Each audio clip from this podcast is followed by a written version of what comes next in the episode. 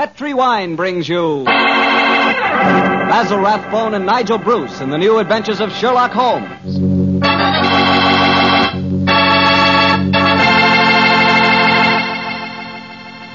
The Petri family, the family that took time to bring you good wine, invite you to listen to Dr. Watson tell us another exciting adventure he shared with his old friend, that master detective, Sherlock Holmes. And I'd like to ask you a short, simple question. Have you ever tried a glass of sherry before dinner? If you haven't, you'll never know what you're missing till you do. And make that sherry Petri California sherry. Because Petri sherry is the best beginning a good meal ever had. Just hold a glass of Petri sherry to the light. Look at its wonderful, clear amber color. Now just get a whiff of that aroma. Bouquet, the experts call it. I'm telling you, you can just smell those big, luscious grapes. Now, best of all, taste your Petri sherry. Sip it. Sip it slowly so you don't miss one single drop of this truly delicious wine. Yes, without a doubt, Petri sherry is good wine. Oh, and incidentally, Petri makes two kinds of sherry regular sherry and Petri pale dry. Both are fine. And if you're not sure which you might like best, do what I do. Don't buy one, buy two. Try them both. And serve them proudly because the name Petri is the proudest name in the history of American wines.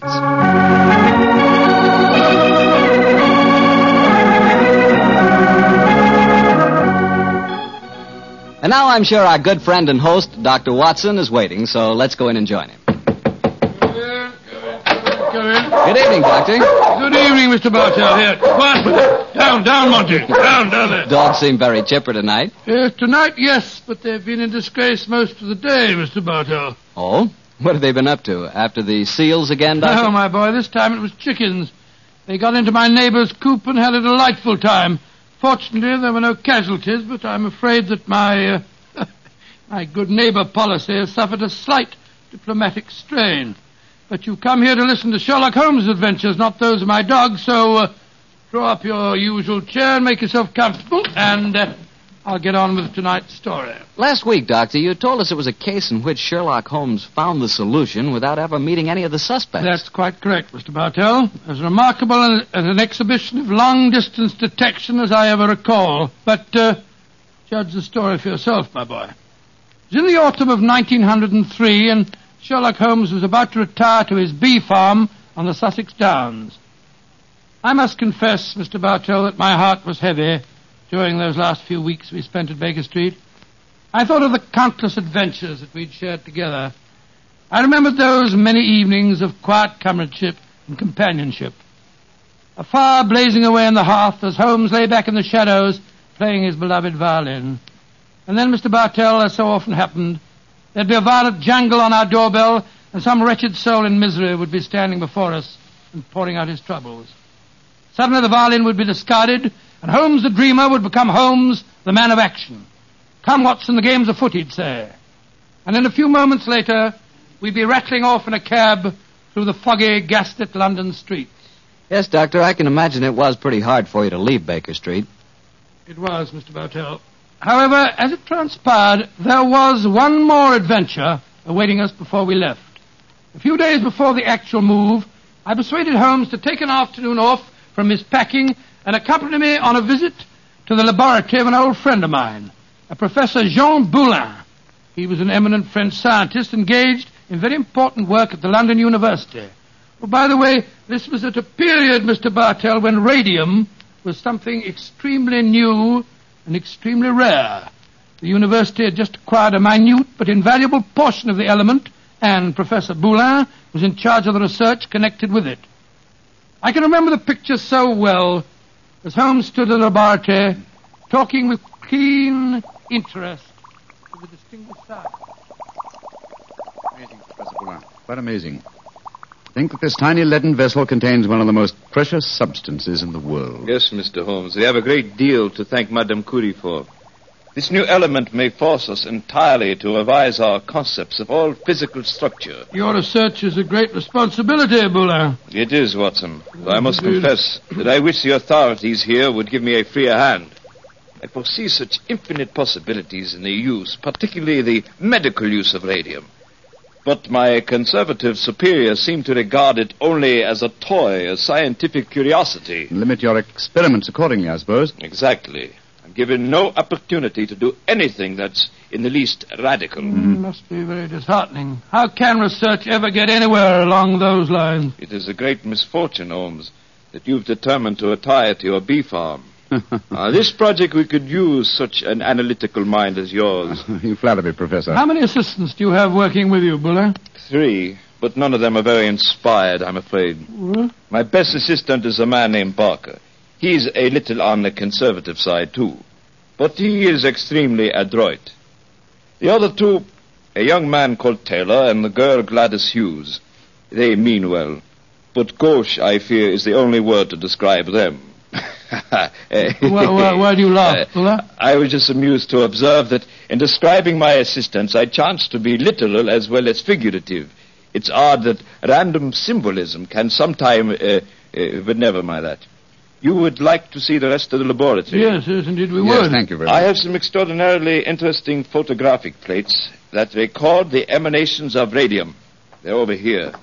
I think you will find them most fascinating.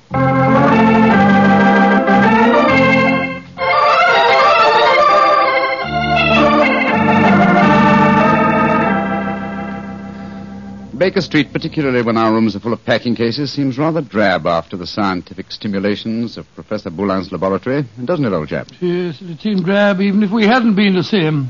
I feel frightfully depressed, Holmes. I just don't know what I'm going to do without you. Oh, you're still a young man, Watson, and a susceptible one. You'll marry again. No, no, I won't. yes, you will, old chap.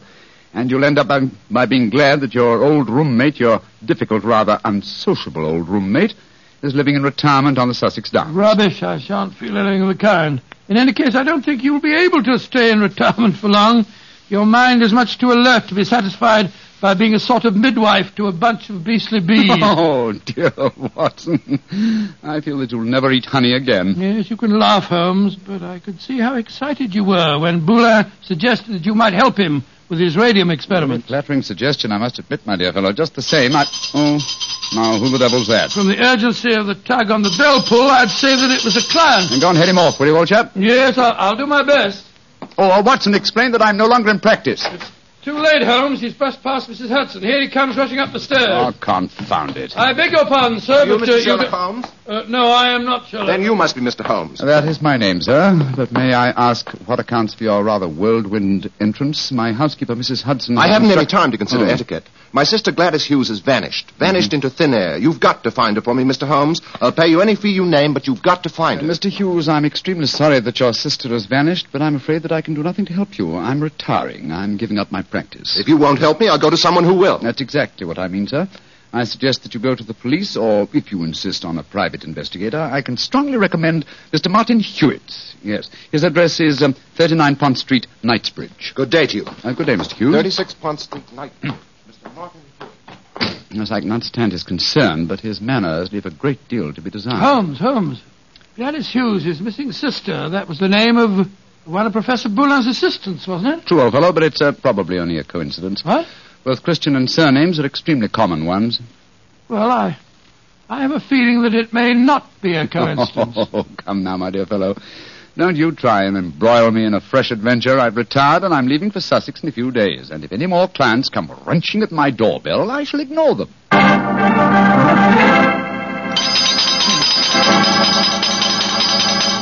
But, Mr. Holmes, you've got to help me. My son, Jeffrey Barker, has disappeared. I'm sorry, Mrs. Barker, but I'm afraid I'm... And Holmes, Jeffrey Barker was the name of Professor Boulin's chief assistant. Uh, Watson, please believe me when I say that I'm not to be inveigled into any further...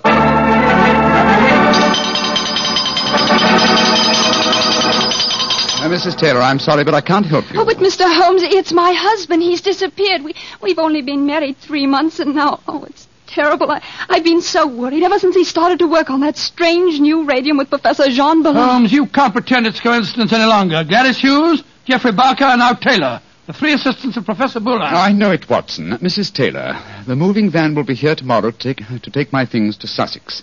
I shall follow them immediately. I have retired, madam. Do you understand that? Retired.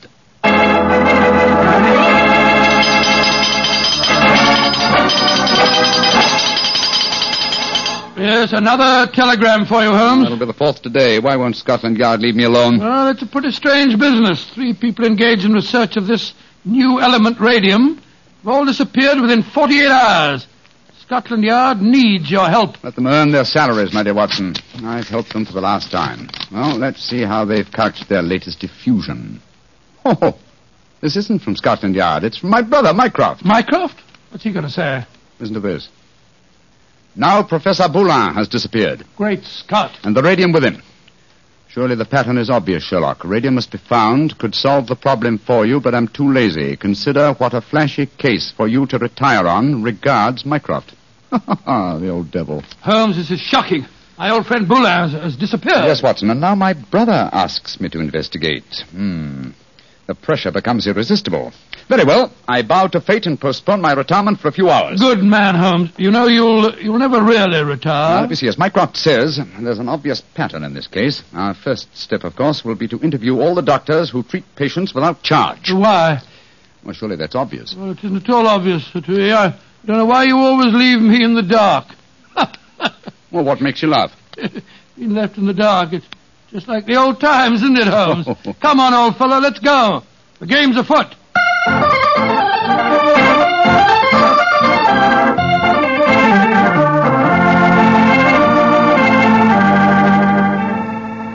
Uh, Dr. MacDonald, this is Mr. Sherlock Holmes.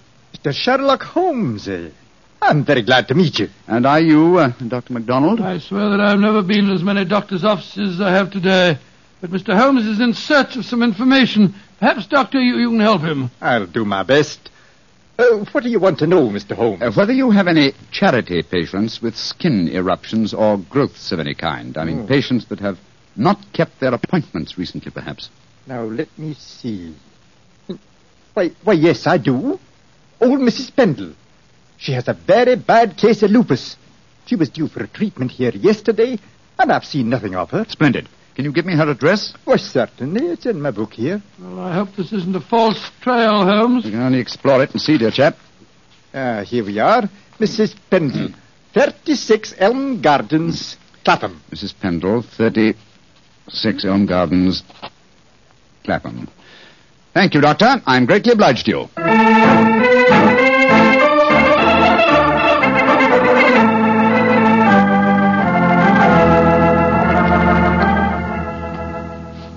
Restless, Watson? Yes, I am a little. We've been waiting outside Mrs. Pendle's house for over an hour. Why don't we knock on the door and see if she's at home? Oh, no, no, no, my dear chap. We mustn't frighten her. I hope that she's going to lead us to our quarry. You see, shh, shh, shh. Front door's opening. A woman's coming out. Yes, it's Mrs. Pendle, beyond doubt. Look at that bandage around the upper part of her face. Yeah, hello, she's turning down the street. We're going to follow her, I suppose. Naturally, but let's give us a let's give her a start, shall we? We don't want her to spot us. Well, while we're waiting, perhaps you'll clear up one or two points for me. I'm still very much in the dark. With pleasure, old chap. What puzzles you? Well, one of the things that Come I... on. do- What? We've given her enough of a start. Let's follow her. Oh, very well, very well. But look here, Holmes. You asked me what I didn't understand. Two things puzzle me. What did Mycroft mean by the pattern of the case? Why are we following a poor sick old lady through the London streets? I'll ask, answer the first question, and I think the answer to the second will be self-apparent. The pattern of the case is clear. Professor Boulin and his three assistants have vanished together with the radium, but their disappearances were not simultaneous. Had they been so, it would have been a transparent case of theft. But with the disappearances gradual rather than simultaneous, the emphasis has been subtly shifted. Yes, I can see that, Holmes. But what do you suppose is at the back of the whole business? Can't be a simple case of theft. Radium is enormously valuable, but it'd be hard stuff to sell again. Not to an unscrupulous criminal with a knowledge of medicine, Watson. My own theory, and I admit at the moment that it's purely a theory, is that Professor Boulin was worried because he was so hampered in his research. You'll remember that he stressed his great faith in the medical values of the new element, radium. Yes, yes, yes, he did. It's more than possible that he places the rights of science above the rights of property, that he's determined that he and his group will carry on their invaluable research unhampered by the conservative restraints of the university. I see what you mean, Holmes, but how does Mrs. Pendle, the poor woman that we're following, enter the picture? Because one of the chief lines of radium research on the continent so far has been with her sort of trouble. Professor Boulin's obvious move, if my theory is correct, would be to contact poverty stricken patients Promise them relief, induce them to abandon their regular treatments, and submit to him. By Jove, yes, Holmes, that seems perfectly logical, and yet I can't believe that Boulin would... uh, Mrs. Pendleton has uh, reached her destination. She's turned down a driveway. Yes, she's walking up to what looks like a, a deserted well. Hurry, old chap. Don't let her out of our sight. She's opened the door without knocking. She's gone in. We'll wait here for a moment or two, then we'll follow her. I have a feeling that your old friend, Professor Boulin, is not far away, Watson. Yes, mm, you're probably right. But I hope we can do something to protect him from the consequences of what he's done. It might easily mean the finish of a brilliant career. I'll do everything in my power, but you know as well as I do. that in the- look, look, look, look. Mrs. Pendle's coming out again. Eh, eh. Yes, and she's in trouble. Come on. Mrs. Pendle, what's wrong?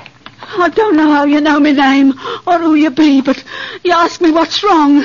They tell me to come here to this address, and I find a doctor who'd help my face. I comes here, and what do I find? What did you find, madam? A corpse, sir. That's what I find. A dead man lying there in a great pool of his own blood.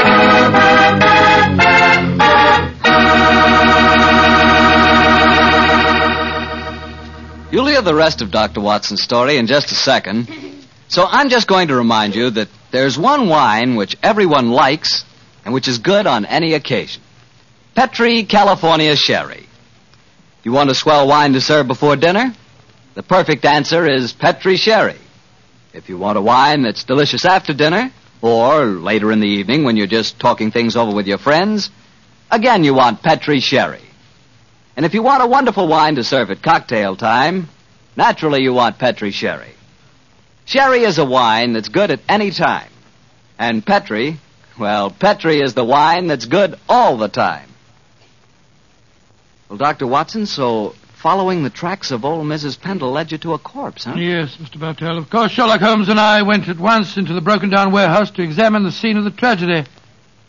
Slumped over a desk in a darkened, shabby room, a flickering candle giving a macabre lighting to the scene, was the body of a man. I think I knew its identity even before Holmes turned to me and said, It's Professor Boulin. All right, Watson. Poor devil. Murdered, of course. Yes, but examine him for yourself, will you? Yes. Yes, there's no doubt about it. This wound couldn't have been self-inflicted. The right auricle of the heart has, has been pierced. How long ago would you estimate death took place? Uh, not more than a, a couple of hours ago, I should say. Uh, not hard to reconstruct the killing. The murderer came up from behind Boulin as he sat here, crooked an arm around his throat. Yes. See the finger marks on the right-hand side of the neck? Here? Then stabbed him in the chest, And then withdrew the weapon and disappeared. leaving no traces. Confound it. A dusty room is an ideal place for recording footprints, but uh, there are half a dozen different prints here, including Mrs. Pendle's. Hello. Here's the print of a smaller woman's shoe. Well, it must be that of Gladys Hughes, his assistant. Undoubtedly, but that really proves nothing except that she was here with him. A fact that we were convinced of anyway. Hmm. Question is, go on. Let's go outside and talk to Mrs. Pendle again. Poor old Boulin. What a shocking way to die. And what a great loss to science. I suppose the murderer must have stolen the radium. We found no trace of it in there. Undoubtedly, the possession of the radium was the motive for the murder. Uh, Mrs. Pendle. The poor man is dead, ain't he, sir? I'm afraid so, madam. I knew it. I never should have come here. I never should have left Dr. MacDonald. Mrs. Pendle, let me ask you a question. I can't be answering no questions, sir. I don't know nothing about how the poor soul got himself murdered. What would a poor woman like me know about no, such no, things? no, no, no, my good woman. My friend isn't suggesting at all that you know anything about the murder. Then what do you want to know, sir? Who told you to come to this address today, Mrs. Pendle? A young lady. Nice young lady she was, too. She met me coming out of Dr. MacDonald's yesterday and told me that if I come here today, I'd find a doctor who could cure me. Yeah, that was obviously Miss Hughes. Holmes, I believe that your theory was right. Come on, Mrs. Pendle. We'll escort you to the nearest police station where you, uh, you can report the murder. Yes, sir. And then, Watson, we must keep on the track of the radium. That perhaps is more important than any life. Well, how are we going to do that? We haven't a clue to go on. Remember that Professor Boulin's three assistants are still missing. We must go to the homes of each of them and see what can be found out. Mr. Hughes, you must realize by now that your sister's disappearance is part of something vastly more significant than you think. I must ask you in the My first... sister didn't disappear, Mr. What do you mean, sir? You came to us and said that you had. Oh, it was all a mistake, gentlemen. She came back today. She'd just been down to the seaside for a short rest, and she'd forgotten to let me know. I'm sorry to have bothered you. May I see your sister at once, please? I'm sorry, Mr. Holmes, but she's out just now. I don't know where she's gone or what time she'll be back. Mrs. Barker, I've come to you about your son's disappearance. I'm afraid that Oh, in the... but my son didn't disappear, Mr. Holmes. It was all a misunderstanding. He came home today. Then may we speak to him, please, Mrs. Barker? Oh, I'm afraid that's impossible. You see, he did. Mrs. Taylor, I want to talk to you about your husband's disappearance. Oh, that. He came home this afternoon, Mr. Holmes. At first I was so suspicious, but but when he explained, well, well, I'm sure you know how it is in the first few months of marriage. Those those little tears.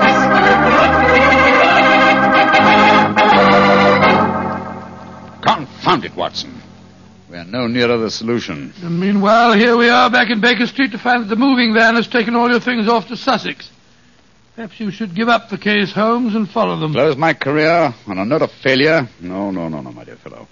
I shall not leave London until this problem is solved. In that case, I'll, I'll sit down. Looks to me as if it may prove a lengthy wait.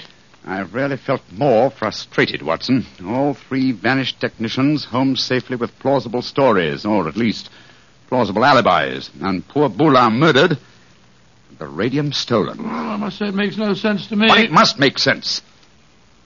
The pattern was well enough to find in the beginning. It's just a question of finding the right key. In a way, it's clear enough what's happened. One of the three assistants, placing the financial value of radium above its value to science, murdered Boulin to obtain the prize. The other two, fearing that their complicity in the original plot would involve them as accomplices in murder, ran home and established an alibi. And the murderer did the same thing, for it's obvious one of the three must be the killer and the thief. Yes, the question is, which one of the three is the culprit? If only poor Boulin were alive, he could help us. My dear chap, if Boulin were alive, there would be no murderer. Oh, of course it would. Of course he would. Now, let's see, let's see, let's see. Boulin gave us a few bare facts about his three assistants. I, I wonder...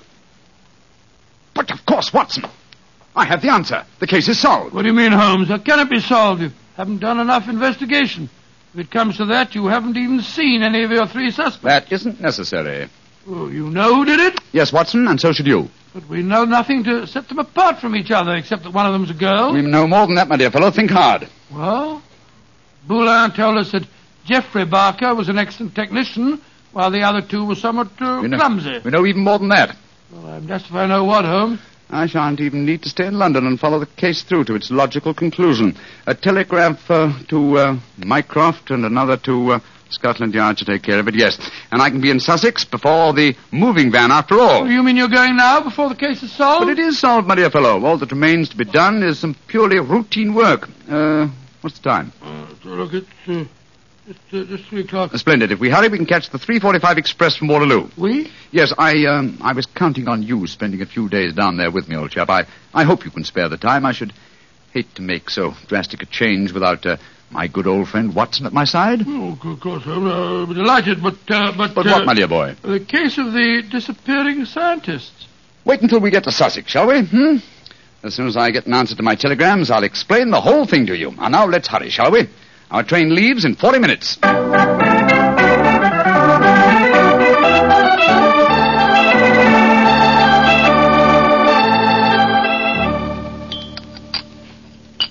More tea, Watson? Thanks, old boy. Ah, peaceful down here, isn't it? Extremely. Uh, the moment I must confess, I find it rather nerve-wracking. Oh, why? Uh, well, you know why, Holmes. I want you to open that telegram and tell me if your solution to the to the Boulin case is, was the correct one. Very well, my dear chap. Let's see. What is it? Uh-huh. It's from Mycroft. Listen. Murderer arrested and radium recovered. Well done, Sherlock, though you took longer than I expected. Regards, Mycroft. Congratulations, Holmes. And now perhaps you'll con- condescend to, tell me how you solved it. Don't be angry with me, old chap. I only wanted to make sure that my solution uh, was correct. You remember the uh, the nature of the fatal wound on Boulin's body? Of course. He'd been stabbed through the right auricle of the heart. From behind. proving that the murderer was clearly right-handed. Oh, what does that signify? Almost everybody's right-handed. Oh, no, not in this case. If you recall, Professor Boulin said that uh, Geoffrey Barker was adroit, while his other two assistants were gauche. Then he laughed because he said his remark was true both literally and figuratively. I still don't see what I was talking about. Oh, come now, Watson, come. Gross. Uh, think of the origin of the word adroit. Adroit. Droit is the French word for right, And gauche is, is the word for left. meaning the two gauche assistants were left-handed, and therefore only the adroit, the right-handed Barker, could have inflicted the fatal wound. I see it now, Holmes.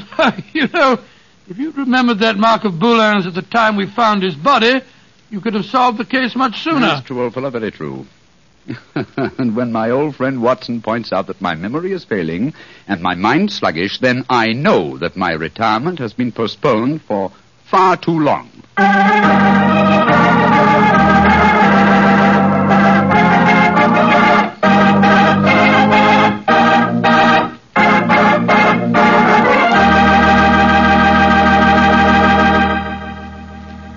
Well, so so Holmes really went through with his idea of becoming a bee farmer. Yes, of course, of course. It became one of his favorite hobbies.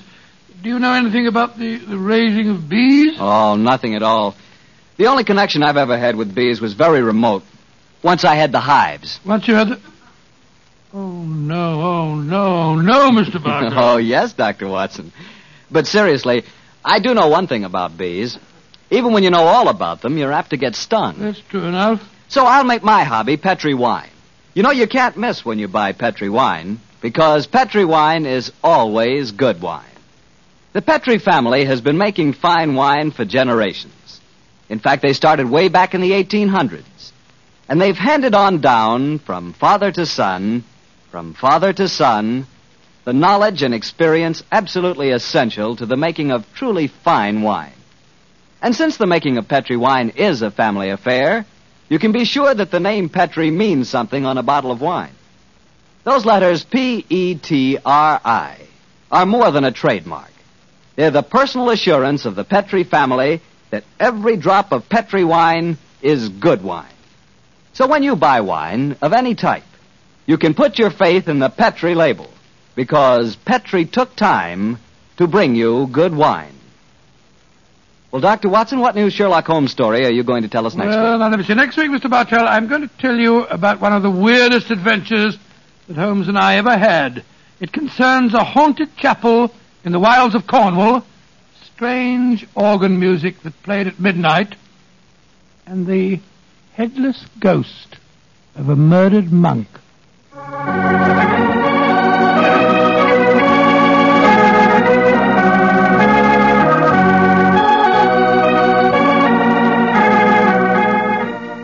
Tonight's Sherlock Holmes adventure was written by Denis Green and Anthony Boucher and was suggested by an incident in Sir Arthur Conan Doyle's story, The Reigate Puzzle.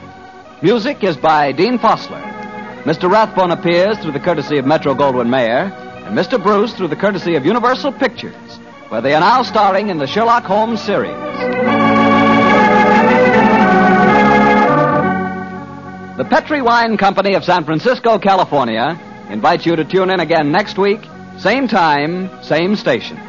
Sherlock Holmes comes to you from our Hollywood studios.